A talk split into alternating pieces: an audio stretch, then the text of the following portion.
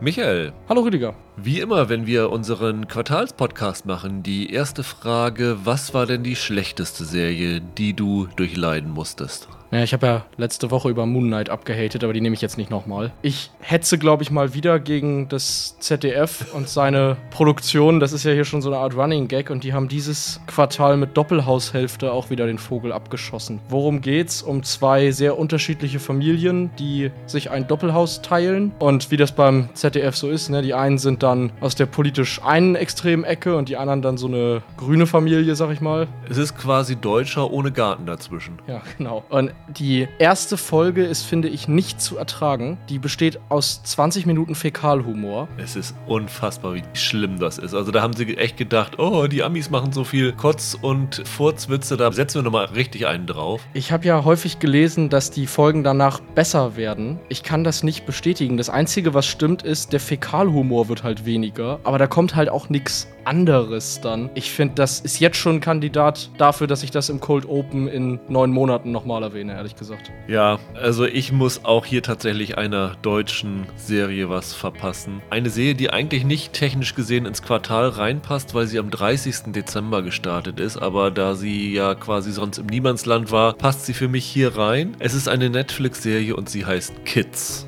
Es ist so eine Rachegeschichte, die halt im reichen Kitzbühel spielt, wo sich eine junge Einheimische sich an den reichen Münchnern rächen will, weil sie die für den Tod ihres Bruders verantwortlich macht. Und das ist dermaßen schlimm. Also das fängt zumindest noch ganz okay an. Also die haben tatsächlich gute Production Values dabei gehabt, aber dann versuchen sie da irgendwie mal Rassismus in einem Nebensatz abzuhandeln. Die Geschichte wird immer hanebüchener. Die Darsteller sind teilweise sehr überfordert und das Finale ist ein Desaster. Und ich habe die tatsächlich bis zum Ende mir angeguckt und ich kann da wirklich allen nur von abraten. Ist auch wie bei Doppelhaushälfte so, dass einige diese Serie gut gefunden haben, wo ich echt nicht verstehen kann, warum. Also ob man sich da hat vom Look blenden lassen, ich weiß es nicht. Also für mich ein Desaster. Das Schlimme an der Serie war ja, dass sie auch den Lebensstil dieser verwöhnten Kiddies total glorifiziert hat. Also Ja. das sah ja aus, als wäre es das Geilste auf der Welt, da in Kitzbühel zu diesen High Society Kindern dazu gehören. Ich fand das auch unerträglich. Hallo und herzlich willkommen zu einer neuen Ausgabe von Serienweise. Mein Name ist Rüdiger Meier und ich begrüße ganz herzlich Michael Hille. Hallo. Ja, wie schon letzte Woche angekündigt, haben wir mit einer Woche Verspätung unseren Rückblick auf das erste Quartal dieses Jahres 2022, weil ich eigentlich jetzt im Urlaub bin, wenn ihr das hier hört und von daher haben wir das jetzt ein wenig äh, umprogrammiert und es nicht am 1. April gemacht. Wir wollten auch nicht, dass ihr das Gefühl habt, wir machen hier Aprilscherze mit unseren Listen. Also das, was wir jetzt hier vortragen, könnt ihr durchaus als unsere ernste Meinung sehen. Wie immer haben wir es so gemacht, dass wir kurz ein paar lobende Erwähnungen vortragen am Anfang, bevor wir dann beide unsere Top 5 des ersten Quartals in aufsteigender Reihenfolge und im Wechsel präsentieren. Und wir würden uns natürlich auch freuen, wenn ihr tatsächlich eure Top 5, falls ihr Lust habt, uns schickt an serienweise.web.de oder bei Twitter at Serienpodcast, falls uns doch noch irgendwas durchgerutscht sein sollte, dass wir das zumindest bis zum Ende des Jahres nachholen können. Ihr könnt uns natürlich auch wie immer bei Spotify und bei iTunes abonnieren und wo immer sonst ihr Podcast hört und abonnieren könnt. Bewertungen hinterlassen, freut uns immer sehr und uns freut tatsächlich auch immer das viele Feedback, das wir per Mail kriegen, worauf wir gar nicht tatsächlich immer Eingang nehmen können, aber zum Beispiel ein Hörer hat nach Comicbuch-Tipps gefragt, die Roland dann großzügigerweise mit seinem Wissen bereitgestellt hat und so und wir freuen uns immer, wenn wir uns mit euch austauschen können. Ja, Michael, das erste Quartal 2022, was ist denn so dein erstes Fazit? Gefühlt würde ich sagen, es ist ja immer so, dass das erste Quartal recht schleppend in Gang kommt. Also haben wir, glaube ich, die letzten zwei Jahre, wo wir das gemacht haben, immer gesagt. Und gefühlt ist es dieses Jahr ein bisschen stärker losgegangen, oder? Ich habe extrem viel gesehen dieses Quartal. Das ist das Erste, was mir in den Sinn kam. Und du hast vollkommen recht, da war wirklich viel dabei, was mir richtig gut gefallen hat. Wenn ich jetzt auf meine Top 5 gucke, dann frage ich mich, Wie viel ich davon jetzt zum Beispiel in neun Monaten noch nennen werde, wenn wir dann tatsächlich an die Endliste kommen. Weil es oft so ist in den letzten Jahren, dass im ersten Quartal die wenigsten Serien sind, die man am Ende nennt. Und ich finde, das hat nicht immer nur was mit der zeitlichen Differenz zu tun, sondern auch damit, dass die guten Sachen dann erst April, Mai so richtig losgehen. Aber ich habe dieses Jahr jetzt schon extrem viele Serien angefangen. Das hat mich erstmal überrascht und da war sehr viel bei, was mir sehr gut gefallen hat und vieles davon auch schon im Januar, also gleich zu Beginn. Ich sehe das eigentlich ganz genauso. Ich habe jetzt mal auf meiner Liste, die ich mir zusammengestellt habe, zu, wenn ich das zusammenzähle, dann bin ich bei 40 Serien oder so, die ich gesehen habe. Du vielleicht sogar noch mehr als ich. Genau, bei mir sind glaube ich etwas über 50. Und das ist natürlich schon mal eine immense Nummer. Also hier auf unserer Webseite serienpodcast.de habe ich ja den Serienkalender auch veröffentlicht, was rausgekommen ist. Da sind wir jetzt schon bei Sachen, die gelaufen sind und die jetzt schon für die nächsten Monate angekündigt sind, bei fast 200 Serien. Also selbst wenn man es wollte, kann man es einfach nicht schaffen, es sei denn, man guckt tatsächlich nur in die ersten ein, zwei Folgen mal rein. Aber das wollen wir ja tatsächlich euch nicht antun. Wir wollen euch ja möglichst kompetent und komplett über die Serien informieren. Und von daher sind es bei mir so um die 40 gewesen. Und es sind auch zwei Serien dabei, die bei mir nachher ganz oben stehen werden, die zum einen, finde ich, austauschbar sind. Also das kann durchaus sein, dass sie zum Ende des Jahres die Reihenfolge ändern. Zum anderen sind es aber auch genau das, was du sagst, wo ich mir schwer vorstellen kann, dass die noch von der Top 10 runtergeschubst werden, weil ich die wirklich unglaublich gut fand. Und das war letztes Jahr am Anfang des Jahres überhaupt nicht so. Ich glaube, da hat es tatsächlich keine Serie noch in meine Top 10 reingeschafft. Ich glaube, es war letztes Jahr bei mir auch so, dass ich im ersten Quartal gar keine Serie hatte. Und dieses Jahr könnte es vielleicht ein oder zwei schaffen es vielleicht. Das könnte sein. Und es gibt tatsächlich für mich einen Streamingdienst, der sich dieses Jahr sehr hervorgetan hat. Apple. Klar. Habe ich ja jetzt schon, glaube ich, zwei, dreimal erwähnt. Also, was die jetzt im Moment loslegen, ist qualitativ wirklich herausragend. Also Hut ab dafür. Und was auffällig für mich ist, ich finde, also vor allem gemessen an dem Output, der kommt, ist Netflix relativ selten vertreten. Also bei mir in Top 5 hat es mit viel Wohlwollen gerade eine Serie in die Top 10 reingeschafft, aber das sah die letzten Jahre immer anders aus. Und Netflix hat ein bisschen Nachholbedarf, muss ich sagen. Ja, wie du sagst, vor allem gemessen daran, dass die so enorm viel veröffentlichen. Ne? Und das stimmt, verglichen damit jetzt ist Apple TV sehr stark unterwegs. Was mir noch aufgefallen ist, bei Disney Plus ist irgendwie noch nichts passiert jetzt im ersten Quartal, für mich zumindest. Eine Sache nenne ich nachher zwar, aber so richtig viel passiert ist auf Disney Plus noch nicht. Nee, tatsächlich. Aber sie haben ja jetzt gerade Only Murders in the Building für Juni die zweite Staffel angekündigt. Ja. Das war ja einer unserer Hits des letzten Jahres. Bin mal gespannt, wie das weitergeht. Ansonsten im April ist unfassbar, was da jetzt schon kommt. Also da weiß ich gar nicht, wie wir das alles in unsere Podcast-Folgen unterbringen sollen. Das finde ich übrigens auch auffällig. Wir haben die letzten Jahre sehr, sehr viele Podcast-Folgen gemacht, wo wir nur eine, maximal zwei Serien besprochen haben. Dieses Jahr ist der Großteil mit drei oder vier Serien, weil einfach die Menge an erstmal grundsätzlich interessanten Serien, über die es sich lohnt zu reden, so groß geworden ist. Also es könnte vielleicht noch so eine Nachwehe von den Corona-Drehstopps sein, dass jetzt alles fertig gemacht wird und jetzt so auf den Markt rausgeworfen wird. Also es ist wirklich immens. Absolut, das stimmt. Also wir haben es ja selber an dem Maß, was du wöchentlich gucken musst, gemerkt. Ne? Ja. Es ist wirklich herausfordernd aktuell. Dann, Michael, lass uns doch mal mit unseren ja, lobenden Erwähnungen beginnen. Und ich würde mal sagen, dass ich dieses Mal den Anfang mache. Normalerweise macht ja immer der Gast den Anfang, aber ich fange jetzt einfach mal aus Gründen als erster an und habe jetzt als meine erste der zwei lobenden Erwähnungen eine Serie genommen, die ich vor allen Dingen wegen des Genres raufgenommen habe, weil es sonst ein Genre ist, das in dieser Top 5 bei mir gar nicht vorkommt, weil meine Top 5 dieses Jahr recht ernst ist. Deswegen habe ich als lobende Erwähnung die siebte Staffel von Brooklyn 99 raufgenommen. Unser aller Favorit Michael haben wir ja schon einige ja. Male drüber gesprochen. Und die Serie ist ja nun in den USA zu Ende gegangen. Wir sind jetzt bei Netflix bei Staffel 7 Anfang des Jahres angekommen. Und ich habe einfach meinen Spaß gehabt. Ich bin so gerne mit Captain Holt und mit Jake Peralta und den ganzen Knallchargen vom 99. Revier zusammen. Es ist vielleicht nicht mehr so das hohe Level, das wir früher mal hatten. Vor allen Dingen finde ich es in dieser Staffel, die auch relativ kurz war mit 13 Folgen. Die Cold Opens waren nicht mehr so stark, wie sie es früher waren. Also es war ja immer so die Qualität, dass du noch vor dem Vorspann einmal fast jede Folge einen immensen Lacher hattest. Ja. Das war dieses Mal nicht so, aber ich habe wirklich meinen Spaß dabei gehabt. Das ist eine Serie, die kann ich echt gut runtergucken und ist eine von diesen Sitcoms, die auch in der x-ten Wiederholung nicht langweilig wird und jede, jede Menge Spaß macht. Ich muss da auch sagen, mich hat die siebte Staffel zwar schon ein bisschen enttäuscht, weil es schon so ist, dass dieses hohe Niveau nicht mehr ganz da ist. Ich fand es zum Beispiel schade, dass nicht mehr so richtig die Fälle gelöst werden, größtenteils. Das ist, finde ich, ein bisschen auffällig. Ja. Aber gemessen daran, auf welchem Niveau sich eigentlich alle anderen Sitcoms in Staffel 7 befinden, Ja. ist Brooklyn 99 da immer noch eine Hausnummer. Ist eine super Serie nach wie vor. Und ich hoffe, dass Netflix vielleicht mal mit Staffel 8 ein bisschen mehr in die Puschen kommt und nicht wieder bis Anfang des nächsten Jahres wartet. Ich würde das jetzt gerne schon mal weiterschauen. Michael, was ist deine erste lobende Erwähnung?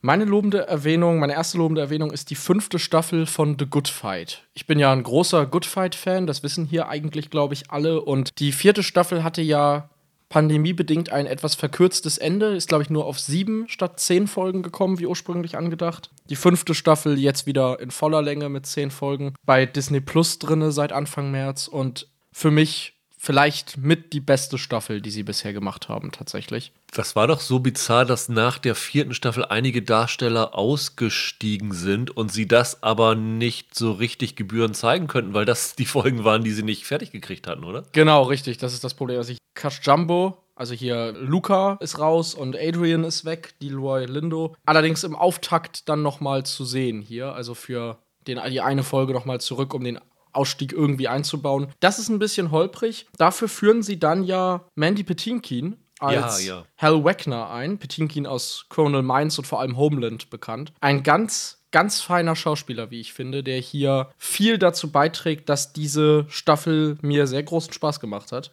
Der spielt da so einen Richter, der so ja Hinterzimmerurteile im wahrsten Sinne des Wortes fällt, ne? Möchte gern Richter, muss Ja. man sagen. Ja. Ich finde den köstlich, der war für mich bei Homeland eigentlich immer die, das absolute Highlight. Und ja, verglichen mit den Staffeln zuvor, die ja immer schon es geschafft haben, Anwaltsgeschehen, Politik und Sozialkritik irgendwie unter einen Hut zu bringen, ohne dass das belehrend wird, haben sie hier noch so richtig schöne Charakterstücke in Einzelfolgen erzählt. Und das hat mir sehr viel Spaß gemacht und äh, der Serie nochmal einen neuen Spin verliehen, finde ich. Sie haben sich ja immer damit ausgezeichnet in den ersten Staffeln, dass sie sich an der Trump-Präsidentschaft abgearbeitet haben. Ne? Also ich glaube, die ist ja ziemlich gestartet, als Trump Präsident geworden ist ungefähr. Ne? Vielleicht kurz danach. Äh, haben Sie denn jetzt hier auch, äh, keine Ahnung, zeitlich ist Sturm auf das Kapitolenthema oder irgend sowas? Unter anderem Covid aber auch. Okay. Also die, die erste Folge beleuchtet erstmal, wie Diane und die anderen den ja, Beginn der Pandemie miterlebt haben, wie denen das ergangen ist und reflektiert da in der Hinsicht auch auf lustige Art und Weise, wie die Serie durch die Pandemie getroffen wurde. Trump und Biden sind nochmal ein Thema und vor allem halt diese absurden Irrwege, die das US-Justizsystem gehen kann. Und ja, für mich ein großer Spaß und sehr schön, dass Disney Plus jetzt ja nicht nur die fünfte, sondern alle fünf Staffeln im Star-Bereich drin hat. Meine zweite lobende Erwähnung ist eine Serie, die tatsächlich auch aus Gründen der Terminierung bei uns durchs Raster gefallen ist, nämlich Yellow Jackets. Ist ja bei uns bei Sky, ich glaube, 28. oder 29. Dezember gestartet. Ich glaube, ich hatte im Jahresend-Podcast erwähnt, dass ich die ganz gut fand. Zu dem Zeitpunkt war die Serie aber noch nicht komplett zu sehen gewesen. Die letzten Folgen sind erst Anfang 2022 gelaufen. Deswegen würde ich sie jetzt tatsächlich gerne hier nochmal erwähnen, weil ich tatsächlich finde, dass die wunderbar geendet hat. Ich war total somit zufrieden. Ich habe vorhin die, tatsächlich die letzte Folge zu Ende geguckt, weil ich das tatsächlich hatte liegen lassen und hatte so ein bisschen die Vermutung, dass wenn ich jetzt so, ich weiß nicht, waren es zwei, drei Monate dazwischen Pause habe, dass ich überhaupt nicht mehr reinkommen würde, dass ich dachte, hm, äh, war vielleicht so ein ja, Ding des Moments. Aber nee, überhaupt nicht. Ich finde die immer noch exzellent besetzt, exzellent gespielt, total spannend. Die endet auch auf eine Art und Weise, wo ich wirklich gespannt bin, wie sie es mit der zweiten Staffel weitermachen. Sie haben auch nicht alle Fragen beantwortet. Also zum Beispiel, womit die Serie losgegangen ist, dass ein junges Mädchen da damals beim Flugzeugabsturz in der kanadischen Wildnis vor 25 Jahren umgebracht und mutmaßlicherweise von den anderen verspeist worden ist, wurde bis jetzt immer noch nicht aufgeklärt, wer dieses Opfer dort ist. Äh, es wurden andere Sachen aufgeklärt und auf Art und Weise, wo ich das tatsächlich interessant und spannend finde. Und Melanie Linsky ist einfach eine Sensation in dieser Serie. Finde ich wirklich als so Herr der Fliegengeschichte das Interessanteste, was es so in den letzten ein, zwei Jahren gegeben hat. Und da gab es ja nun einige Versuche von. Ja, ich glaube, wir hatten damals im Podcast, hatte ich erzählt, ich fand, die haben das sehr gut hinbekommen, anspruchsvolles Fernsehen und Pulp zu mischen. Das war die große Stärke der Serie. Da ist schon viel Pulp dabei. Also ich sag ja. nur die Bärenszene in der letzten Folge, die ist schon sehr pulpig. Exakt. Mir ging es, glaube ich, im Schnitt ein, zwei Folgen zu lang tatsächlich. Aber mir hat das gut gefallen und ich bin mal gespannt, wie sie das weiterspinnen ja. wollen. Weil ich hätte auch gut damit leben können, wenn es eine Limited Series gewesen wäre und bin gespannt, ob sich das lohnen wird, es über mehrere Staffeln zu erzählen. Ja, also die hier wie The Wilds auch bekommt ja dieses Jahr ihre zweite Staffel, kann in alle möglichen Richtungen gehen, aber für eine erste Staffel bin ich damit äh, vollkommen zufrieden. Ja, klar. Deine zweite lobende Erwähnung, Michael? Ja, der Abschluss einer Serie, die ich irgendwie verschlafen habe und jetzt erst nachgeholt habe. Ähm, und zwar bei Netflix die dritte Staffel Afterlife. Das okay. ist ja diese Ricky Gervais-Serie, ja. in der er ähm, nach dem Tod seiner Frau erst ja sich das überlegt, sich das Leben zu nehmen und dann so ein depressiver Klotz wird, der zu allen eigentlich ein A-Loch ist. Genau, und er bleibt nur am Leben, weil der Hund ja irgendwie versorgt werden muss. Genau, weil sein Hund, die Brandy heißt, heißt sie, noch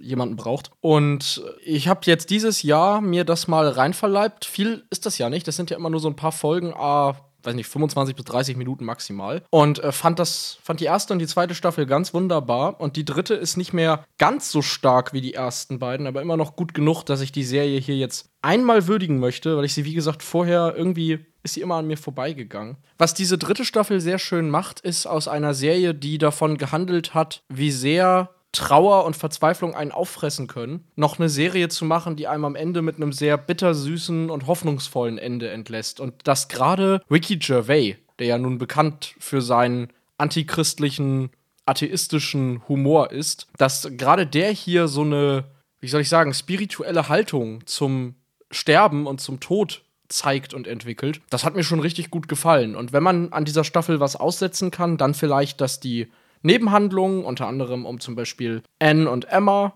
gespielt von Penelope Wilton und Ashley Jensen, dass die vielleicht ein wenig ins Nichts verlaufen in diesen sechs Folgen. Aber ich war da sehr zufrieden mit und hab's sehr genossen, alle drei Staffeln so am Stück runter zu gucken und hatte da mehr Spaß mit, als ich erwartet habe. Ja, meins war es tatsächlich nicht so. Ich habe die dritte jetzt gar nicht mehr gesehen, weil ich die ersten zwei jetzt nicht so überragend fand. Also seine Arschloch-Attitüde aus der ersten Staffel hat er so ein bisschen abgelegt jetzt in der dritten, ne? Oder? Ja, genau. Also in der ersten Staffel spielt er eigentlich so wie man Ricky Gervais auch von den Golden Globes kennt, so ungefähr. Nur mit mehr Trauer dahinter. Und ja, jetzt wird es sentimentaler, dieser sarkastische Ton ist ja. weg. Und das hatte mich damals so ein bisschen abgeturnt wenn es jetzt ein bisschen anders ist, könnte man da tatsächlich noch mal reingucken, aber irgendwie ist das jetzt für mich so ein bisschen auch, auch abgeschlossen. Also es war nicht so ganz meins, aber es gibt sehr, sehr viele Stimmen, was ich so im Netz gelesen habe. Also Ricky Gervais ist ja auch bei Twitter sehr aktiv in der Interaktion mit seinen Fans, haben sehr viele geschrieben, wie sehr sie diese Serie berührt hat und über eigene Verluste hinweggeholfen hat und von daher, wenn eine Serie sowas schafft, dann kann man sie eigentlich grundsätzlich schon mal nicht schlecht finden. Eine Sache, die ich ganz toll fand, ich weiß nicht, ob du das gehört hattest, Netflix hatte ja dann als Aktion zum Serienfinale Parkbänke ja, in Großbritannien ja, genau, aufgestellt, ja. ähm, weil er ja in der Serie immer auf, auf, einer Bank sitzt und mit seiner toten Frau spricht. Genau. Und auf diesen Parkbänken war dann ein QR-Code, den, wenn man ihn einscannt, dich auf eine Seite zur Suizidprävention führt ähm, und ja Hilfestellung gibt und glaube ich auch Telefonnummern anzeigt, wo du anrufen kannst. Fand ich eine sehr schöne Aktion, passt gut zum Geist dieser Serie. Ja, finde ich auch. Dann lass uns zu unseren Top 5 kommen. Und ja. meine 5 ist tatsächlich eine Netflix-Serie. Meine 5 sind übrigens alles Serien, über die wir schon gesprochen haben im Podcast. Also ich kann da jetzt wenig Neues tatsächlich dieses Mal zu beitragen. Also alle anderen, die ich darüber hinaus gesehen habe, sind so irgendwie im Mittelfeld versandet. Deswegen ist meine 5 jetzt tatsächlich Vikings Valhalla. Wir haben ja schon drüber gesprochen, die Fortsetzung von Vikings indirekt spielt 150 Jahre grob gesagt später, hat einen neuen Showrunner mit Jeb Stewart und erzählt ja die Vorgeschichte von Live Erikson, dem vermeintlichen oder bestätigten Amerika-Entdecker, der in Grönland aufgewachsen war, bei seinem Vater Erik der Rote und mit seiner Schwester Fredes die Überfahrt nach Norwegen, Dänemark, nach Skandinavien auf jeden Fall macht und dann in ein Kampf zwischen Wikingern und der englischen Krone reingerät und da so ein bisschen zum Helden avanciert und äh, mit dem Christentum in Berührung kommt, was ihn dann auch wiederum auf Kollisionskurs mit seiner sehr heidnischen Schwester führt. Und ich habe wirklich da gerne Zeit drin verbracht. Also es ist eine Serie für mich vielleicht, die ein bisschen neuer war, weil ich die Original-Vikings-Serie nur rudimentär gesehen habe. Das heißt, ich habe nicht diesen Effekt, wo ich denke, was, was viele andere vielleicht hatten, ja, das habe ich alles schon mal gesehen oder die Vikings-Serie war besser, was auch immer. Ich fand Vikings Valhalla so als meine ja, Einführung in die Wikingerzeit ziemlich packend. Ich fand die Kämpfe gut, ich fand die extrem gut besetzt. Also ob es nun die ganze Wikinger-Bagage mit isländischen und äh, schwedischen und was weiß ich alles Schauspielern ist, ob es nun unter anderem Laura Berlin in dieser Rolle als englische Herrscherin ist, fand ich famos. Und das hat mir wirklich viel, viel Spaß gemacht. Ich fand die acht Folgen, die es waren, die waren super schnell zu bingen. Und wie Holger damals in unserem Podcast sagte, kann es nicht erwarten, die zweite Staffel zu sehen. Und das muss eine Serie erstmal leisten. Und von daher bin ich da tatsächlich voll auf zufrieden mit. Und ist tatsächlich eine Serie, wo ich eigentlich vorher nicht gedacht hätte, dass sie bei mir so gut ankommen wird ist jetzt, glaube ich, nichts, was am Jahresende noch drin sein wird, aber für dieses Quartal bin ich da richtig happy mit gewesen. Ja, wenn sie die zweite Staffel sehr schnell rausbringen, dann vielleicht doch. Die nochmal einen Qualitätsschub macht, ja, kann natürlich sein. Ja, nee, war eine super Serie, fand ich auch. Und wir haben ja im, im Podcast da mit, mit Holger noch sehr ausführlich drüber geredet. Und ich glaube, bei mir ist die jetzt auch einfach nur nicht drauf, weil es vielleicht am Ende dann doch ein bisschen zu bekannt sich noch anfühlte für mich und ich mehr Lust auf Neues hatte. Es ist einfach eine richtig gut gemachte Action-Abenteuergeschichte ja. und davon gibt es ja auch nicht so viele aktuell, würde ich fast nee. sagen. Und wer tatsächlich auf dieses Genre Lust hat, und das habe ich grundsätzlich erstmal, ist damit absolut gut bedient. Deine Nummer 5, Michael. Meine Nummer 5 ist bei Amazon Prime Video zu sehen. Und zwar die erste Staffel der Serie As We See It. Ungewöhnlich normal heißt, hat sie, glaube ich, ja, in Deutschland ja. noch diesen Zusatztitel. Worum geht's da? Am Ende um drei Mitbewohner einer WG, Jack, Harrison und Violet, die alle so Mitte 20 sind ungefähr ja. und Autisten. Verschieden sich auf diesem Autismus-Spektrum quasi wiederfinden, also verschieden stark ausgeprägt, aber sie alle sind Autisten und an sich hört das hier schon auf, wenn man versucht, einen Plot zu beschreiben. Es geht einfach darum, wie diese drei ihr Leben meistern. Genau, miteinander ja. und mit Freunden und Familie leben und dann ihre kleinen Momente erleben, aber auch ihre Tiefpunkte haben und viel mehr ist das eigentlich schon gar nicht. Das ist einfach so eine, so eine man könnte fast sagen, eine Jugendserie, die diesen Autismus-Überbau hat. Dahinter steckt ja auch der Jason Katims. Genau, Jason Katims von Friday Night Lights und von Parenthood, der ja, ja schon in Parenthood den einen Sohn als Asperger-Autisten drinne hatte. Aus dem Grund, weil sein eigener Sohn Asperger hat, richtig? Ja, genau, so ist es. Ganz genau. Und ja, hier hast du dann halt auch, also diese drei Figuren sind sehr unterschiedlich gezeichnet. Der Harrison zum Beispiel hat große soziale Probleme damit, sich halt mit Reizüberflutung auseinanderzusetzen, weshalb er das Haus selten verlässt. Ja. Und die Violet hat eine Obsession, was Dating angeht und äh, sucht eigentlich immer krampfhaft nach jemandem, mit dem sie sich treffen kann. Die arbeitet auch in so einem Restaurant und flirtet dann ständig die Ja. Kunden an, äh, was ein bisschen unangemessen ist meistens. Ja, und das, das macht einfach sehr viel Spaß zu gucken. Also ich finde, das ist eine Serie, die so ein bisschen wie damals dieses deutsche Format Club der Roten Bänder, Ja. was einen so ein bisschen Eindruck vermittelt, das sind einfach echte Menschen, die echte Probleme haben, mit denen ich viel Spaß habe, das zusammen irgendwie so ein bisschen durchzustehen. Also die sind sehr schnell so eine Clique, zu der du irgendwie ein Teil wirst als Zuschauer und dann macht es einfach Spaß, mit denen rumzuhängen. Und das Besondere an dieser Serie ist, dass es tatsächlich die drei Hauptfiguren, also Rick Glassman spielt den Jack, Albert Rutecki den Harrison und Sue Ann Peen spielt die Violet. Die sind alle auf dem Autismus-Spektrum irgendwo drauf. Also es sind tatsächlich Schauspieler, die wissen, was sie spielen. Und Ja. bisher war es ja so, also man hat tatsächlich ja in den letzten Jahren sehr, sehr viele Serien gehabt, wo Asperger Autismus drinne war. Ob es nun Parenthood war, ob es nun The Good Doctor mit Freddie Highmore gewesen ist, ob es nun Atypical Ja. Gewesen ist. Teilweise wurde es dann ja auch nicht direkt ausgesprochen bei Figuren wie Sheldon Cooper in Big Bang Theory oder bei Bones aus Bones, aber es wurden halt alles von Schauspielern gespielt, die halt nicht autistisch sind. Und hier haben sie tatsächlich den Weg genommen und gesagt, wir besetzen diese Rollen jetzt authentisch. Und das ist ja tatsächlich eine Forderung, die schon seit sehr, sehr langem aus der Position von Betroffenen kommt. Also wenn man das mal im Internet verfolgt, gibt es ja sehr, sehr viele autistische Journalisten und auch autistische Schauspieler,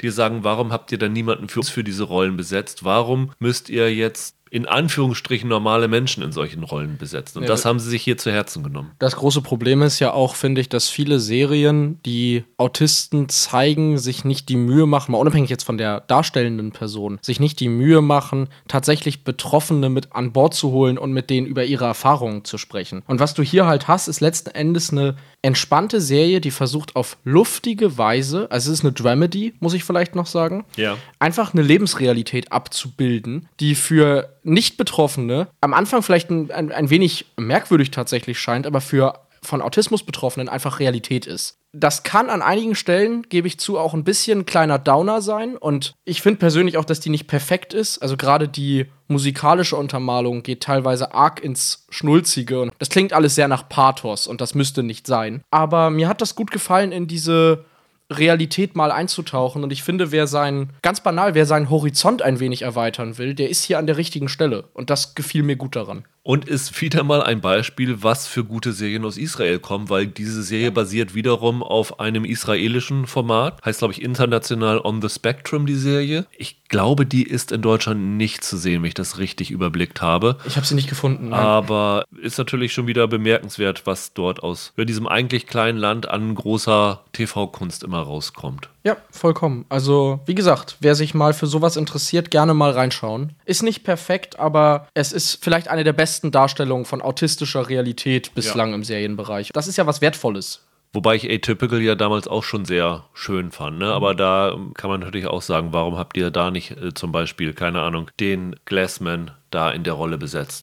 Meine Nummer 4 ist eine Serie, die dir nicht so gut gefallen hat, weil wir haben im Podcast uns schon mal darüber gestritten, Michael. Das ist die Serie Time von Magenta TV. Ja. Mit Sean Bean als Mann, der, nachdem er alkoholisiert eine, ich glaube, eine junge Frau überfahren hat und totgefahren hat, ins Gefängnis kommt und dort ja mit der Realität des britischen Justizsystems konfrontiert wird und Gewalt in dem Gefängnis kennenlernt. Er lernt korrupte Wärter kennen. Äh, einer davon, Stephen Graham, spielt den. Der ist aber auch nur korrupt, weil sein Sohn tatsächlich selber auch im Gefängnis sitzt und er da sozusagen durch die anderen harten Jungs, die da mit ihm einsitzen, kompromittiert werden kann und ihm gedroht wird, wenn du nicht machst, was wir tun, dann tun wir deinem Jungen was an. Und diese Aussichtslosigkeit von diesen beiden Figuren zu sehen, fand ich wirklich einen echten Runterzieher. Also das ist kein leichter Stoff, aber ich fand das unglaublich gut gespielt und mir hat es tatsächlich besser gefallen als viele, viele Gefängnisserien der letzten Zeit und ich würde fast sagen, was so Gefängnisserien angeht, ist das vielleicht für mich nach Oz dieser wegweisenden HBO-Serie das nächstbeste, was man da sehen konnte, weil der Jimmy McGovern, den hat Holger, glaube ich, letzte Woche im Podcast erwähnt, weil er der Mentor für den Autor von The Responder gewesen ist. Das ist ja eine Größe im britischen Bereich, der sich sehr, sehr viele ja, gesellschaftskritische, sozialkritische Stoffe annimmt. Der hat das, finde ich, toll geschrieben. Und ich meine, wenn du Sean Bean und Stephen Graham besetzt, dann hast du schon mal 70 Prozent seiner Serie gerettet, weil ich glaube, die sind nicht in der Lage, überhaupt schlecht zu spielen. Selbst wenn du sie nachts um drei wecken würdest, es ist einfach unglaublich, was die beiden abziehen. Und äh, von daher ist das für mich ein Highlight dieses Jahres gewesen. Ja, ich glaube, ich hatte damals gesagt, klassischer Fall von hätte ich lieber als Film gehabt, ist mir mit den drei Folgen tatsächlich schon ein Stück zu lang gewesen. Ist auch nicht länger als The Batman. ja, gut, okay. Aber The Batman hätte ja auch fast wieder eine Serie sein können. Wie gesagt, ich kann total verstehen, dass das Leute abgeholt hat und dass das denen gut gefallen hat. Ich hatte da irgendwie Probleme, mich mit zu connecten ich konnte es gar nicht anders erklären. Es war mir vielleicht einfach ein Stück zu grau in grau. Aber das ist, glaube ich, ganz stark Geschmackssache bei solchen Stoffen. Ist übrigens auch einer von diesen Fällen, was wir vor 14 Tagen besprochen haben, als wir über The Responder gesprochen haben, wo Magenta mal wieder das Format aufgebrochen hat und aus den drei Folgen A 60 Minuten, vier Folgen A 45 Minuten gemacht hat. Auch wieder mal unverständlich. Hier hat es jetzt nicht so reingehauen, weil es nicht in der Erzählweise wichtig ist, ob es nun drei oder vier Folgen sind. Trotzdem immer doch irgendwie ein Eingriff in die ja, künstlerische Integrität einer Serie. Und ich weiß gar nicht, ob die Leute, die das dann dann so verticken, den Showrunner darüber informieren, was sie damit machen und da einbinden. Ich kann es mir eigentlich nicht vorstellen und das finde ich immer so ein bisschen schade, wenn das so ein bisschen verändert wird. Ich hatte es damals, weil wir, glaube ich, keine Screener hatten, tatsächlich auch in der Originalfassung gesehen. Von daher kann ich jetzt nicht hundertprozentig sagen, ob es auf Magenta irgendwie auch umgeschnitten worden ist in der Reihenfolge, aber in der Originalfassung war das für mich echt ein Highlight des Jahres, kann ich nicht anders sagen. Was hast du denn auf Nummer 4. Also Amazon hast du ja schon abgearbeitet, jetzt hast du einen anderen Streamingdienst, ne? Ja, ich, jetzt habe ich gar keinen, weil die Serie schon gar nicht mehr abrufbar ist. Ähm, wir hatten im Podcast drüber gesprochen. Mein Platz 4 ist Vigil. Tod auf hoher See. Ah, okay, die lief bei Art in der Mediathek, ja. Genau, aber nur bis zum 18. Februar. Das heißt aber nicht, dass ihr sie nicht gucken könnt, denn die ist auf DVD und Blu-ray erschienen. Ja. Und kostet auch nicht viel. Ich glaube, unter 20 Euro seid ihr da dabei. Und das ist für sechs Folgen A 60 Minuten schon ganz gut, würde ich sagen. Ja, wir haben damals ja viel drüber geredet. Das ist eine Krimi-Ermittlung in einem U-Boot. Eine Ermittlerin, gespielt von Sue Van Jones, wird an Bord dieses U-Boots gebracht, um einen Mörder zu finden und ermittelt unter der Crew. Und ich habe damals ja viel darüber gesagt, warum mir das so gut gefällt. Einerseits natürlich, weil ich riesen Fan von so Stoffen wie Jagd auf Rote Oktober und das Boot bin und deshalb mit dem Setting schon mal was anfangen konnte. Andererseits, ich finde, die wichtigsten fünf Minuten, die eine Serie hat, sind die ersten fünf. In denen musst du mich irgendwie abholen und mir gleich zeigen, okay, hier hast du was zu bieten. Und Vigil hatte die beste Opening-Szene des Quartals. Und zwar mit diesem äh, Fischerboot, in dem sich Männer befinden, auf so einem Trawler, der dann plötzlich anfängt, schräg zu stehen und unterzugehen. Und du begleitest dann fünf Minuten lang diese Männer beim Ertrinken. Und das war eine absolute Gänsehautszene für mich. Ich fand, da warst du sofort in diesem Stoff drinne. Ja, von da an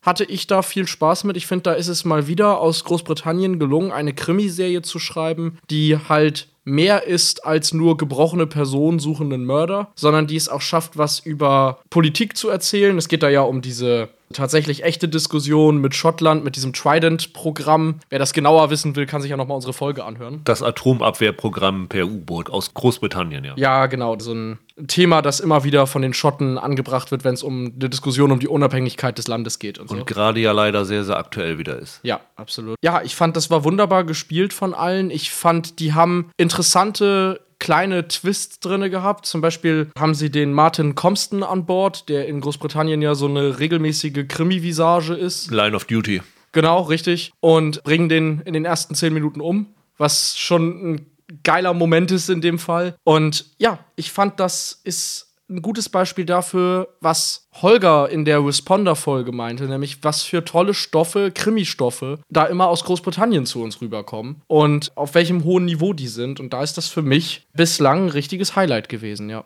Ja, ich will mich jetzt nicht wiederholen, was ich da schon gesagt hatte. Ich fand die auch gut. Hat es für mich dann tatsächlich, ich sag mal, bei mir wäre es vielleicht so auf 10 oder 11 in diesem Quartal gelandet. Ich habe ja schon gesagt, dass mich ein bisschen gestört hat, wie komfortabel dieses U-Boot gewesen ist, dass ich tatsächlich die ganze Zeit gedacht habe, oh, auf dem U-Boot wohnen, ist jetzt auch nicht kleiner als meine Wohnung so ungefähr. Das hatte mich so ein bisschen irritiert und ich fand dann auch so ein paar Wendungen, die die Handlung dann genommen hat, auch so ein bisschen überzogen, aber grundsätzlich alles, was auf einem U-Boot stattfindet, reizt mich erst einmal und finde ich grundsätzlich interessant und von daher ist definitiv ein Highlight dieses ersten Quartals gewesen, würde ich mich so anschließen, ja. Und Staffel 2 kommt ja auch, ne? Ist ja schon in Arbeit. Ja, aber ist, glaube ich, gerade letzte Woche oder vorletzte Woche erst verkündet worden, aber sie soll, glaube ich, nicht auf dem U-Boot spielen, ja. ne? Sondern irgendwie, ich weiß nicht, wie sie es da mit diesem Titel Vigil beibehalten wollen. Ja, mal sehen. Aber ich glaube, Suran Jones soll dabei sein weiter, oder? Genau. Ja. Ja. Also ich bin sehr gespannt. Ich kann das jedem nur empfehlen. Und wie gesagt, diese DVD Blu-ray da, das ist echt nicht teuer. Also das lohnt sich durchaus, wenn man Interesse an U-Boot-Stoffen hat. Ja. Mein Platz 3 ist eine Serie, über die wir hier gesprochen haben. Und da war ich noch so ein bisschen, na, gespalten nicht. Grundsätzlich war ich schon sehr, sehr positiv. Aber ich hatte so ein paar Sachen, an denen ich ein bisschen zu knapsen hatte und mir gewünscht hatte, dass sie da nochmal drauf eingehen würden. Und tatsächlich haben sie es mit den Folgen, die danach kamen, gemacht. Also wir hatten damals, glaube ich, nur zwei Folgen gesehen und jetzt sind alle acht durch. Und ich bin total happy damit, wie die vierte Staffel von The Marvelous Mrs. Maisel ja, am Ende gelaufen ist. Ich hatte ja kritisiert, dass die Serie überhaupt nicht reflektiert ihre Art und Weise, mit der sie den Shai Baldwin auf der Bühne quasi geoutet hat, wofür sie dann ja ihren Job auf dessen Welttour verloren hatte. Und die Autoren sie dann so ein bisschen sich als Opfer haben stilisieren lassen in den ersten Folgen und dass es da so gar keine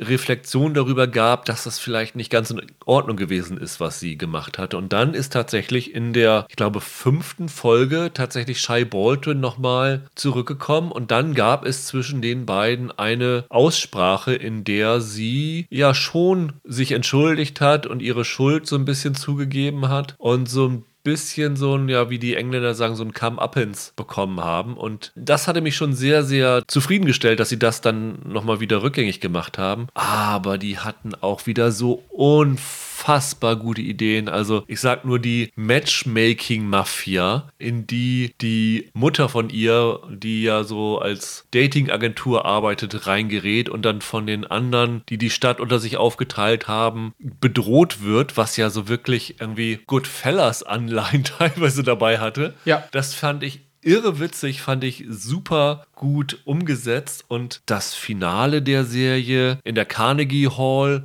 wo Lenny Bruce nochmal wieder auftritt und am Ende ja tatsächlich ein bisschen Mitch Maisel die Leviten liest, mhm. darüber, wie sie ihre Karriere plant, dass sie so ein bisschen das Gefühl hat, ihr müsste alles geschenkt werden. So ein bisschen, dass sie tatsächlich so wählerisch und sagt, ich trete nur auf, wo ich so sein kann, wie ich will und überhaupt keine Kompromisse eingehen will. Und er ihr sagt, sorry, aber so kann man keine Karriere machen. Das fand ich einen ganz, ganz tollen Moment. Ich habe aber auch alles, was in diesem Stripclub gespielt hat, wirklich geliebt. Ich war noch nie in einem Stripclub, aber wenn in einem Stripclub solche Sachen aufgeführt werden mit der Ausstattung und dieser Choreografie und so, da denke ich, hm, bezweifle, dass Stripclubs heute und in Hamburg so aussehen werden wie das hier. Aber das war begeistert, wenn sie da irgendwie, ja, wie so ein Puppenhaus aufgebaut haben und dann in den einzelnen Räumen waren oder äh, sich dann wie im chinesischen Staatszirkus von der Decke gelassen haben und so. Das war unfassbar, was da an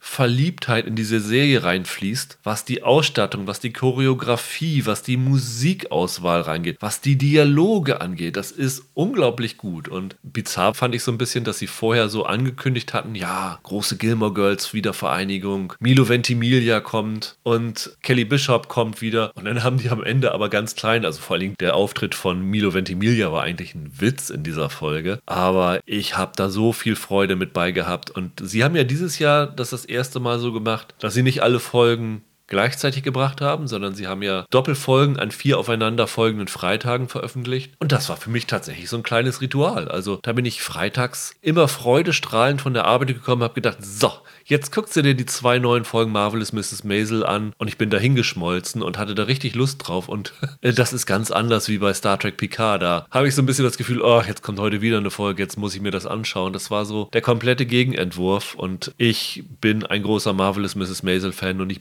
bin ein bisschen traurig, also mit so einem Tränchen im Auge, dass sie nach der fünften Staffel zu Ende gehen wird, weil das war für mich ein Highlight von Amazon. Kann ich verstehen. Wir hatten da auch im Podcast ja schon zu, ich hatte da ja schon zu gesagt, ein Problem in dieser Staffel war für mich, das blieb leider auch bis zum Ende so, dass ich ein wenig das Gefühl hatte, dass wir insgesamt ein bisschen auf der Stelle stehen mit ihr als Figur. Wir haben ja quasi wieder da angefangen, wo wir am Anfang von Staffel 1 waren. So ganz bin ich das Gefühl nicht losgeworden. Es wurde aber besser. Ich war ja nach den ersten beiden Folgen sehr kritisch. Es wurde besser. Ich hatte echt viel Spaß damit. Hätten sie sich so ein paar Subplots gespart. Ich sag nur den Auftritt eines Zauber-Hypnotisierkünstlers, das fand ich echt hart Panne. Mit der Mutter meinst du? Ja, das war doch super. Das fand ich so Es war Panne. so lustig. Nein, also komm, also bitte. Das war daneben. Aber ansonsten, doch, hatte ich da auch Spaß mit. Hat mir doch besser gefallen, als ich dann befürchtet hatte. Und sie haben tatsächlich jetzt in dieser Staffel dann auch noch wieder so ein bisschen dieses ja, Kiss with History eingebaut, wo sie dann so einen Auftritt für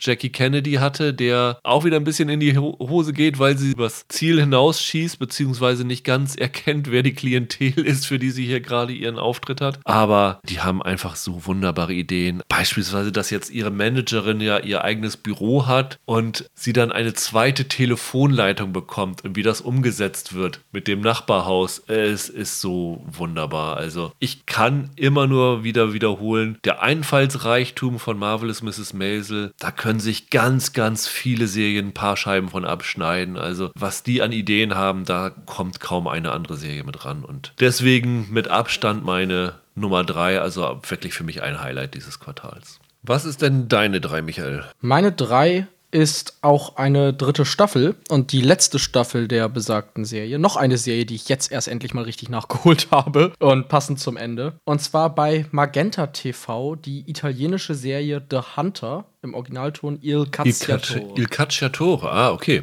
Mhm. Genau. Äh, wer davon noch nie gehört hat, eine Mafia-Serie, die auf einem autobiografischen Roman beruht, Cacciatore di Mafiosi, von einem italienischen Richter namens Alfonso Sabella. Also die Serie beginnt in der ersten Staffel im Jahr 1993 mit der Ermordung von zwei sogenannten Mafia-Jägern auf Sizilien und der Inhaftierung des äh, Mordauftraggebers. Das war das Oberhaupt der Corleonesi. Das war sozusagen ein wichtiger Mann in der sizilianischen Mafia-Kommission. Und von da an geht es dann darum, wie der Staatsanwalt, wie die DIA und wie äh, die verschiedensten Gangster und Ermittler und Polizisten dann sozusagen um die Macht kämpfen und darum, diesen Mann inhaftiert zu halten und ihn halt äh, Sachen anzulasten. Die erste Staffel ist fast wie so ein Murder-Mystery. Die zweite Staffel macht dann einen Zeitsprung um drei Jahre ins Jahr 1996 und spinnt die Geschichte da auf interessante Art weiter. Wie gesagt, immer nach wahrer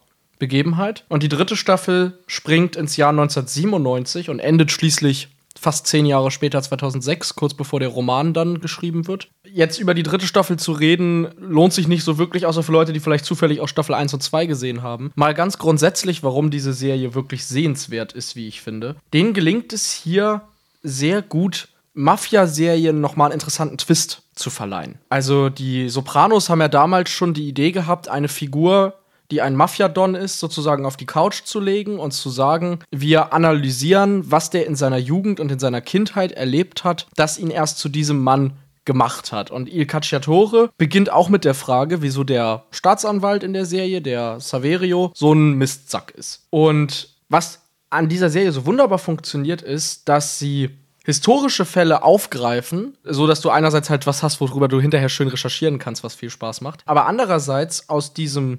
Mafia-Genre, in dem du vornehme Gangster in schicken Anzügen hast, immer wieder rausgehen und dir auch zeigen, welcher innere Druck auf diesen Gangstern liegt. Also du hast ja sonst in Stoffen wie Goodfellas oder so hast du ja meistens Leute, die sich irgendwie in dieses Machtgefühl verlieben oder du hast wie beim Paten irgendwie diesen Druck, dass wenn du aussteigst, du halt erschossen wirst. Und hier ist es tatsächlich mehr diese innere Verbundenheit zu einer Form von also eine Mischung von Nationalstolz und Familienehre, die dich an das organisierte Verbrechen klammert. Und äh, du hast hier Idealisten, die innerhalb dieser drei Staffeln anfangen, sehr korrupt zu werden. Ganz einfach dadurch, weil sie in ein System sozusagen gestoßen sind, in dem sie zur Paranoia erzogen werden. Also du kommst da als unbedarfter Kopf in diesen Apparat herein, in diesen Justizapparat in Sizilien und hast da deine Ideale und deine Moralvorstellungen. Und alles um dich herum ist so verdorben und kaputt, dass du irgendwann merkst, du kommst gar nicht dagegen an, wenn du nicht zumindest ein paar dieser Regeln aufbrichst. Und das erzeugt eine ganz schöne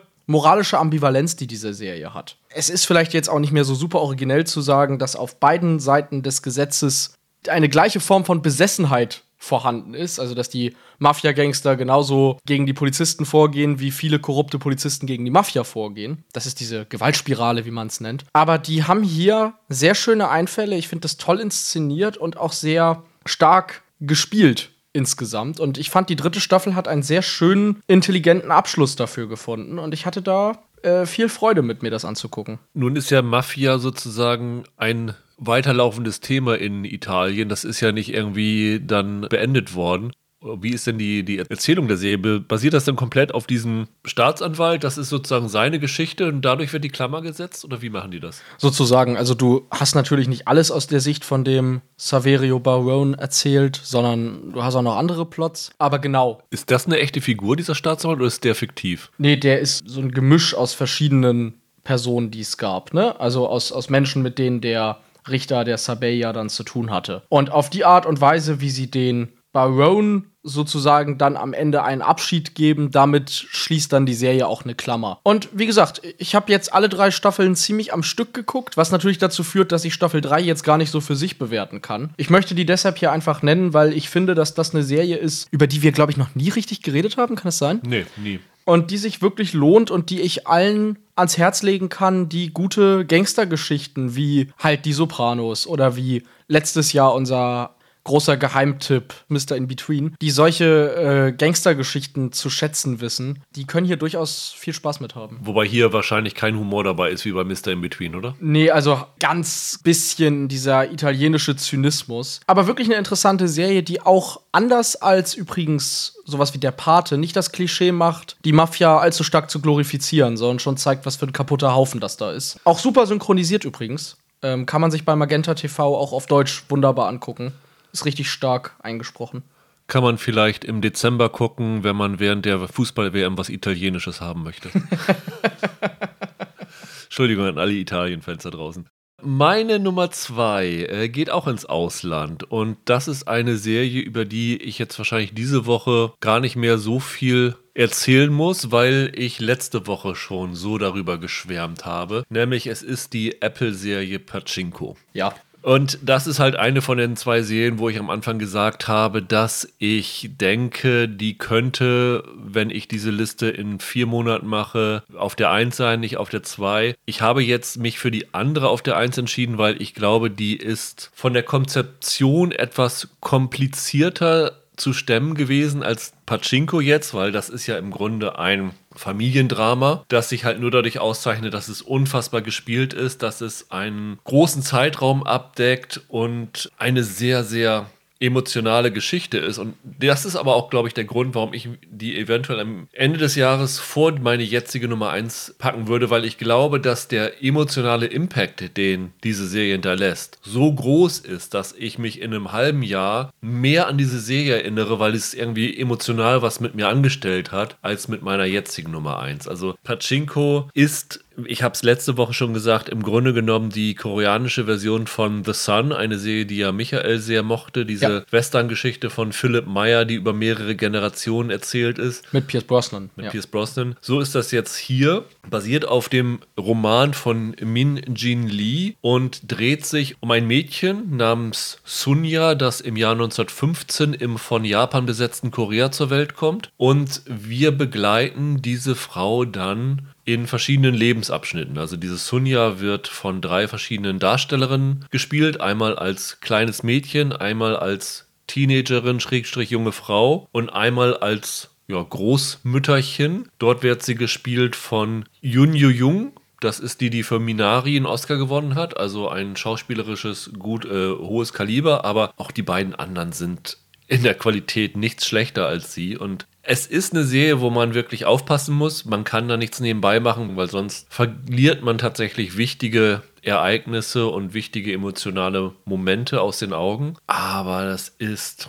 mit das Beste, was ich seit langer Zeit gesehen habe. Und es ist ja nicht so, also wir haben hier ja schon öfter im Podcast koreanische Serien besprochen und gelobt also zuletzt war es ja Dr. Brain oder Squid Game oder irgend ja. sowas. Aber ich bin ja nicht so einer, der so extrem viel Koreanisches geguckt hat. Also Holger ist ja unser Südkorea-Spezi, der da sehr, sehr viel guckt. Du auch, Michael, ne? Ja. Ich da nur so ein bisschen selektiv und das ist das erste Mal, dass ich tatsächlich so ja emotional andocken konnte. Also Holger sagt ja immer, man braucht so ein bisschen, um in so eine Geschichte reinzukommen, weil die koreanische Welt sich ja dann doch von unserer Welt unterscheidet. Aber diese Serie ist ja so universell von ihrer Geschichte, dass man da sich irgendwie sofort rein identifizieren kann. Und was diese Sunja dann erlebt mit dem Rassismus von Japanern gegenüber Koreanern, mit dem Sexismus zu großen Teilen, den Frauen in der Kultur ausgesetzt sind, mit den persönlichen Schicksalsschlägen und so. Und das Besondere ist, finde ich, dass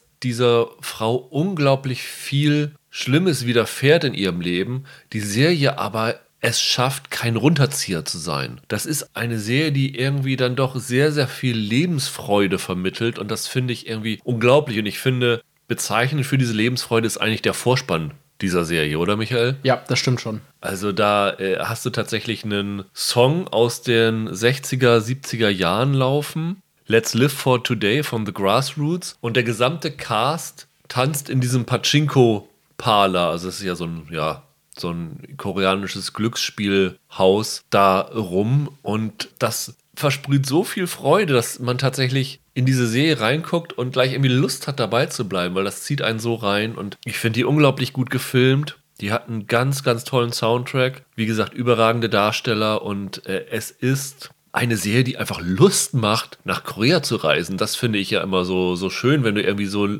Lust bekommst, in eine fremde Kultur, in eine fremde Welt einzutauchen. Und das schafft Pachinko wie, finde ich, keine andere Serie in diesem Jahr.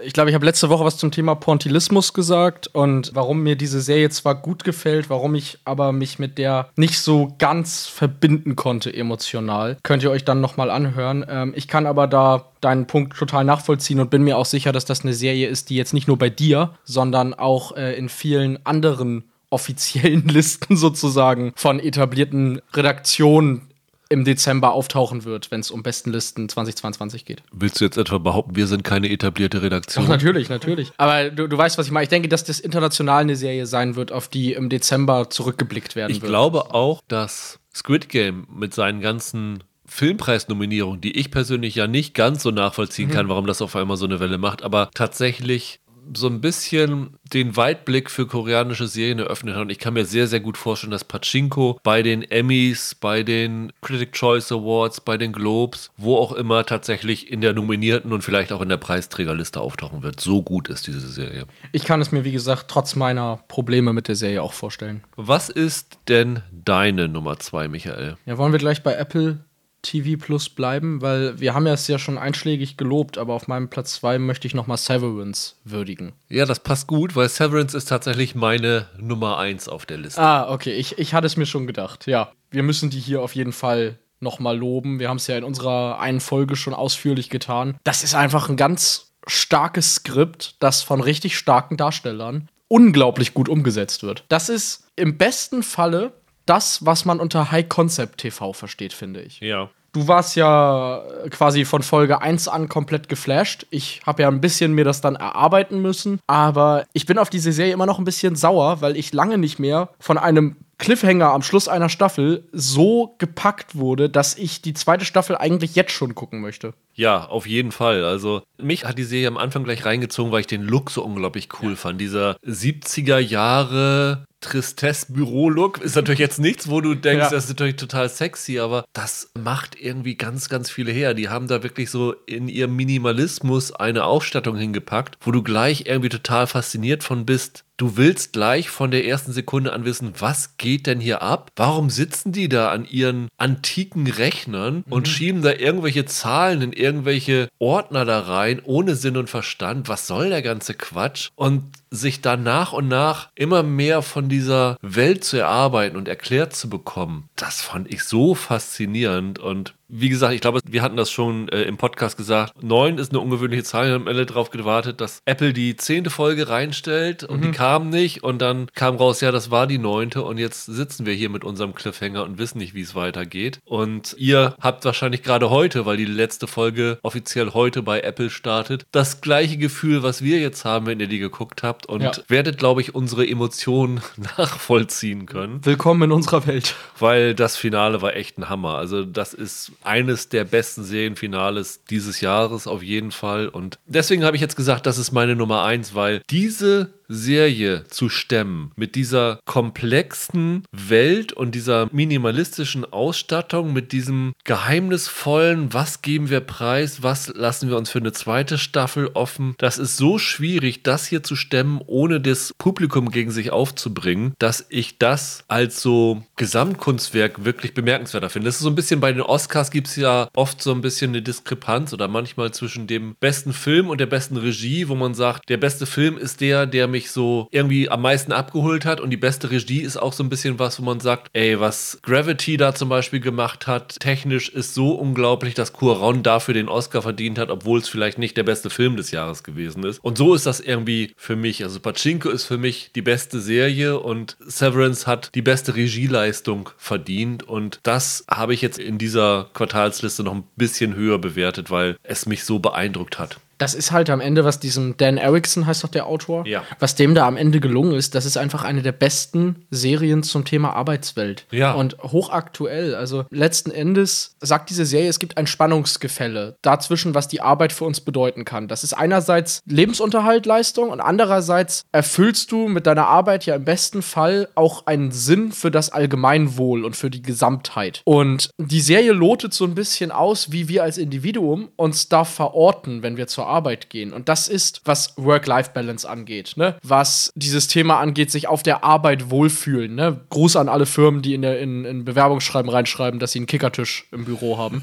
was ihm da gelingt, mit einer wirklich intelligenten Geschichte, die gleichzeitig ein sehr menschliches Element hat, das ist wunderbar. Und wir haben uns damals ja über den Cast ausgelassen. Du hast da Adam Scott, John Turturro, Christopher Walken, Patricia Arquette. Das ist halt die Creme de la Creme. Also Tutoro und Walken zusammen, das ist natürlich schon mal eine große Nummer. Und äh, was sie da mit diesen beiden Figuren anstellen und wie die beiden da miteinander interagieren, das ist schon echt klasse. Man muss aber auch nicht nur den Dan Erickson loben, auch Ben Stiller, der ja ursprünglich nur die Pilotfolge inszenieren sollte und dann von diesem Projekt so geflasht gewesen ist, dass er am Ende von den äh, neun Folgen sechs inszeniert hat. Also das ist so ein bisschen vielleicht wie True Detective mit Nick Pizzolato und Kerry Fukunaga ist das hier mit Dan Erickson und Ben Stiller. Das Ja. ist, man kann so ein bisschen den einen nicht von dem anderen trennen und wahrscheinlich wird sich der Dan Erickson jetzt ärgern, dass Ben Stiller so viel Lob bekommt, weil letztendlich ist die Serie ja auch visuell echt ein ein Meisterwerk geworden. Ja, voll. Und das ist dann natürlich auch zum Großen ein Verdienst von dem Regisseur, der dahinter steckt. Zumal ja Stiller mit den ersten drei Folgen ja auch das visuelle Konzept, die Basis für diese Serie geliefert hat. Ist echt ein absolutes Highlight. Die anderen drei Folgen inszeniert von Aoife McArdle, eine nordirische Regisseurin, die, ich glaube, am bekanntesten dafür ist, dass sie Musikvideos für Coldplay und U2 gemacht hat. Ja. Auch da, großartig. Also die Serie sieht durchweg fantastisch aus und ist vielleicht der eine Fall in diesem Jahr bisher, wo wir beide uns auch sagen können, auch wenn ich gleich noch was anderes auf der Eins habe, dass das Must-See-TV ist. Und wirklich, äh, dass jeder sich das angucken Ja. muss.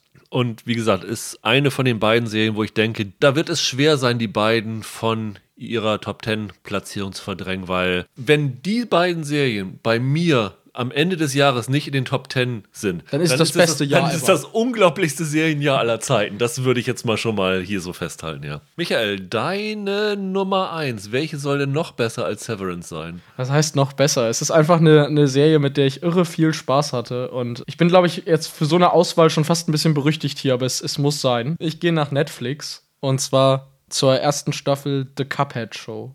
Bitte was? Ja. The Cuphead Show? Ja, was ist das? Das ist die Verfilmung eines Videospiels von 2017, ein Indie-Spiel, Cuphead. Und das hat 2017 im Gaming-Jargon eine ganz große Welle geschlagen. Warum? Weil das komplett in einem handgezeichneten 30er Jahre Cartoon-Stil gestaltet ist. Du spielst das im Idealfall zu zweit an einer Konsole und läufst da durch Welten, die wirklich original aussehen, wie so aus einem alten Walt Disney Shortfilm oder einem Lotte Reiniger Film und hast da mit einem enormen Schwierigkeitsgrad total interessante Hürden. Und äh, Netflix hat aus diesem wirklich ganz bizarrem, nostalgischen Trickspiel jetzt eine Trickserie gemacht. Die Figuren sind ja, ich habe das gerade mal gegoogelt, so ein bisschen aus wie Animaniacs, nur mit Tassen statt Köpfen, oder? Genau, genau. Also es geht, es geht um zwei Brüder, die beide Tassen auf dem Kopf haben. Sehen aus wie Mickey Mouse, nur haben sie dann Tassen auf dem Schädel. Mit einem Strohhalm drin. Genau. Kann man Ähm. da auch draus trinken?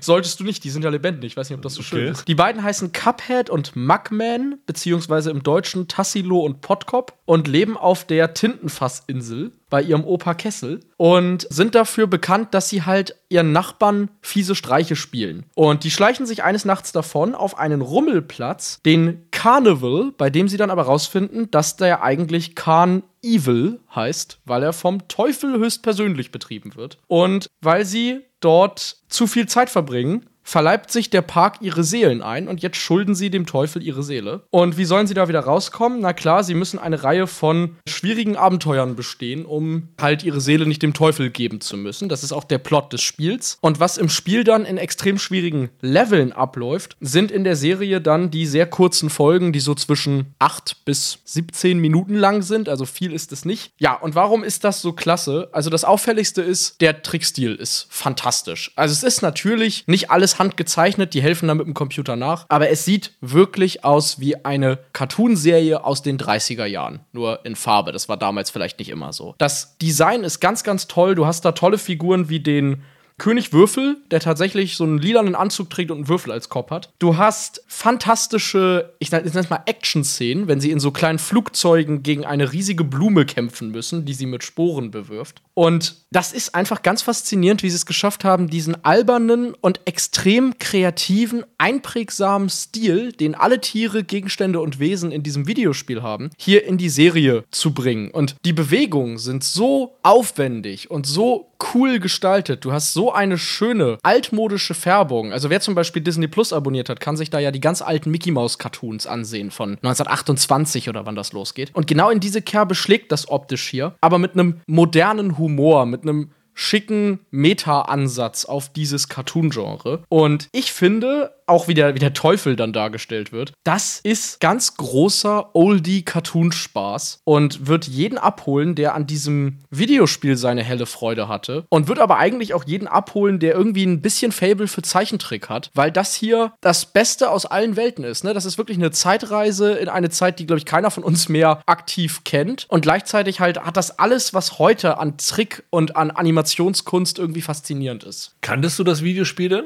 Ja, Du hast das gespielt. ich habe das damals gespielt und wir haben es nie zu Ende gespielt, ein Kumpel und ich, weil wir nach 10% das abbrechen mussten, weil es so unfassbar schwierig ist. Und auf welchen Plattformen lief das? Das kannst du auf der Xbox, auf der Playstation und Okay. auch am PC spielen. Das gab es auf allen größeren Plattformen. Also deine Begeisterung hängt wahrscheinlich aber auch damit zu tun, dass du dieses Videospiel kanntest. Ich glaube eher noch mit meiner Cartoon-Freude. Ich glaube, ich habe das mal schon mal erzählt hier. Als damals Disney Plus gestartet ist, habe ich ein ganzes Wochenende damit verbracht, diese ganz alten Kurzfilme aus den 20er und 30er Jahren anzusehen. Ich habe zu Hause auch Bücher zu Lotte Reiniger, die ja so ein bisschen als die Urhaberin des Cartoons angesehen wird. Das fasziniert mich total und ich fand das schön, dass sie es halt hier schaffen, in, es sind zwölf Folgen, wie gesagt, so A, 11 bis 13 Minuten, hier so eine Spielfreude erkennen zu lassen. Also du hast zum Beispiel eine ganze Folge, wo es um ein gefährliches Baby geht. Oder um darum, dass dem Mugman sein Henkel abbricht und sie versuchen müssen, den Henkel wieder zu befestigen. Ich war da komplett verzückt von. Ich sehe es schon kommen. The Cuphead Show wird das Yellowstone 2022 weil, bei uns, weil ich gerade gesehen habe, dass im Sommer die nächste Staffel mit zwölf Folgen kommt und Netflix insgesamt 48 Folgen, A4, glaube ich, Schüben geordert hat. Das heißt, wahrscheinlich jedes Quartal kommt jetzt eine Staffel und jedes Quartal müssen wir uns jetzt von dir anhören, wie toll The Cuphead Show ist. Ja, müsst ihr, ihr guckt einfach selber rein, dann könnt ihr mitreden. Weil ja, das kann schon sein, dass ich das das vielleicht noch ein, zwei Mal erwähnen werde.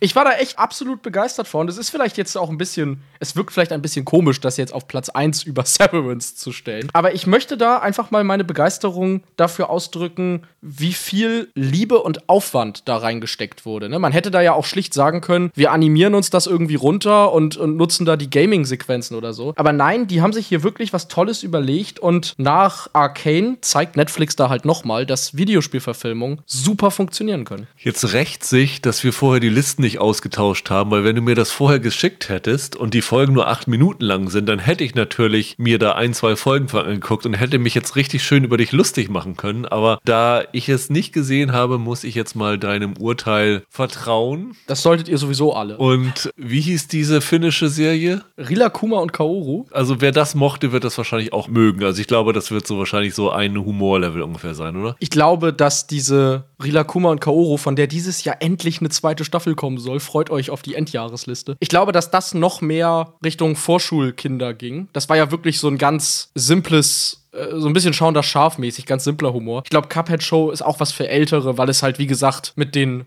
Möglichkeiten des Cartoons so viel spielt. Aber klar, das könnt ihr zu Hause auch mit euren dreijährigen Kindern gucken, natürlich. Dann lasst uns auch nochmal kurz rekapitulieren, wie unsere Listen ausgesehen haben, jeweils mit Anbietern, wo man es sehen kann, wer sich das kurz nochmal zur Gemüte führen möchte. Michael, mach du mal den Anfang. Ja, also meine lobenswerten Erwähnungen waren The Good Fight Staffel 5 bei Disney Plus und die dritte Staffel Afterlife bei Netflix. Und dann die einzig wahre Top 5 dieses Quartals. Auf Platz 5 As We See It bei Amazon Prime Video. Vigil Vigil, Tod auf hoher See einst Arte-Mediathek, jetzt nur noch DVD und Blu-ray. Auf Platz 3 Il Cacciatore, beziehungsweise The Hunter im Deutschen, die dritte Staffel bei Magenta TV. Auf Platz 2 Severance bei Apple TV Plus und die Nummer 1 The Cuphead Show bei Netflix. Meine lobenden Erwähnungen sind die siebte Staffel von Brooklyn 99 bei Netflix, Yellow Jackets bei Sky Ticket, die 5 Vikings Valhalla bei Netflix, die 4 Time bei Magenta TV, die 3 die vierte Staffel von The Marvelous Mrs. Maisel mhm. bei Amazon Prime. Und die zwei Pachinko und die eins Severance sind beide bei Apple sichtbar und zumindest Severance seit dieser Woche auch komplett. Bei Pachinko, wenn ihr sie komplett haben wollt, müsst ihr euch noch ein paar Wochen gedulden. Da müssten jetzt, glaube ich, vier Folgen verfügbar sein, wenn ich mich nicht ganz täusche. Ja, nächste Woche werden wir wieder mal regulär über Serien sprechen und haben aber einiges dabei, was auch ganz interessant sein könnte. Also zumindest für Michael ist eine Sache dabei. Es kommt eine Western-Serie. Jawohl. Outer Range bei Amazon Prime mit Josh Brolin die könnte vielleicht ganz interessant sein. Bei Netflix kommt Anatomie eines Skandals mit Sienna Miller. Die könnte eventuell was sein. Und es kommt eine neue Anthologie bei Apple. Roar heißt sie. Eine Folge hat unter anderem Nicole Kidman dabei, eine andere Folge hat Merritt Weaver dabei, aber vor allen Dingen, Michael, die beiden Showrunnerinnen werden was für dich sein. Und zwar? Das sind Carly Mensch und Liz Flahive, ah. die beiden Glowmacher. Sehr gut. Endlich geht's mal weiter von den, ja. mit denen von was. Sehr schön. Also ich gehe mal stark davon aus, dass du dabei sein wirst, Michael. Yes. Eventuell vielleicht noch jemand anders. Aber auf jeden Fall wünschen wir euch ein schönes Wochenende. Bleibt gesund, macht's gut und bis zum nächsten Mal. Ciao, ciao. Macht's gut.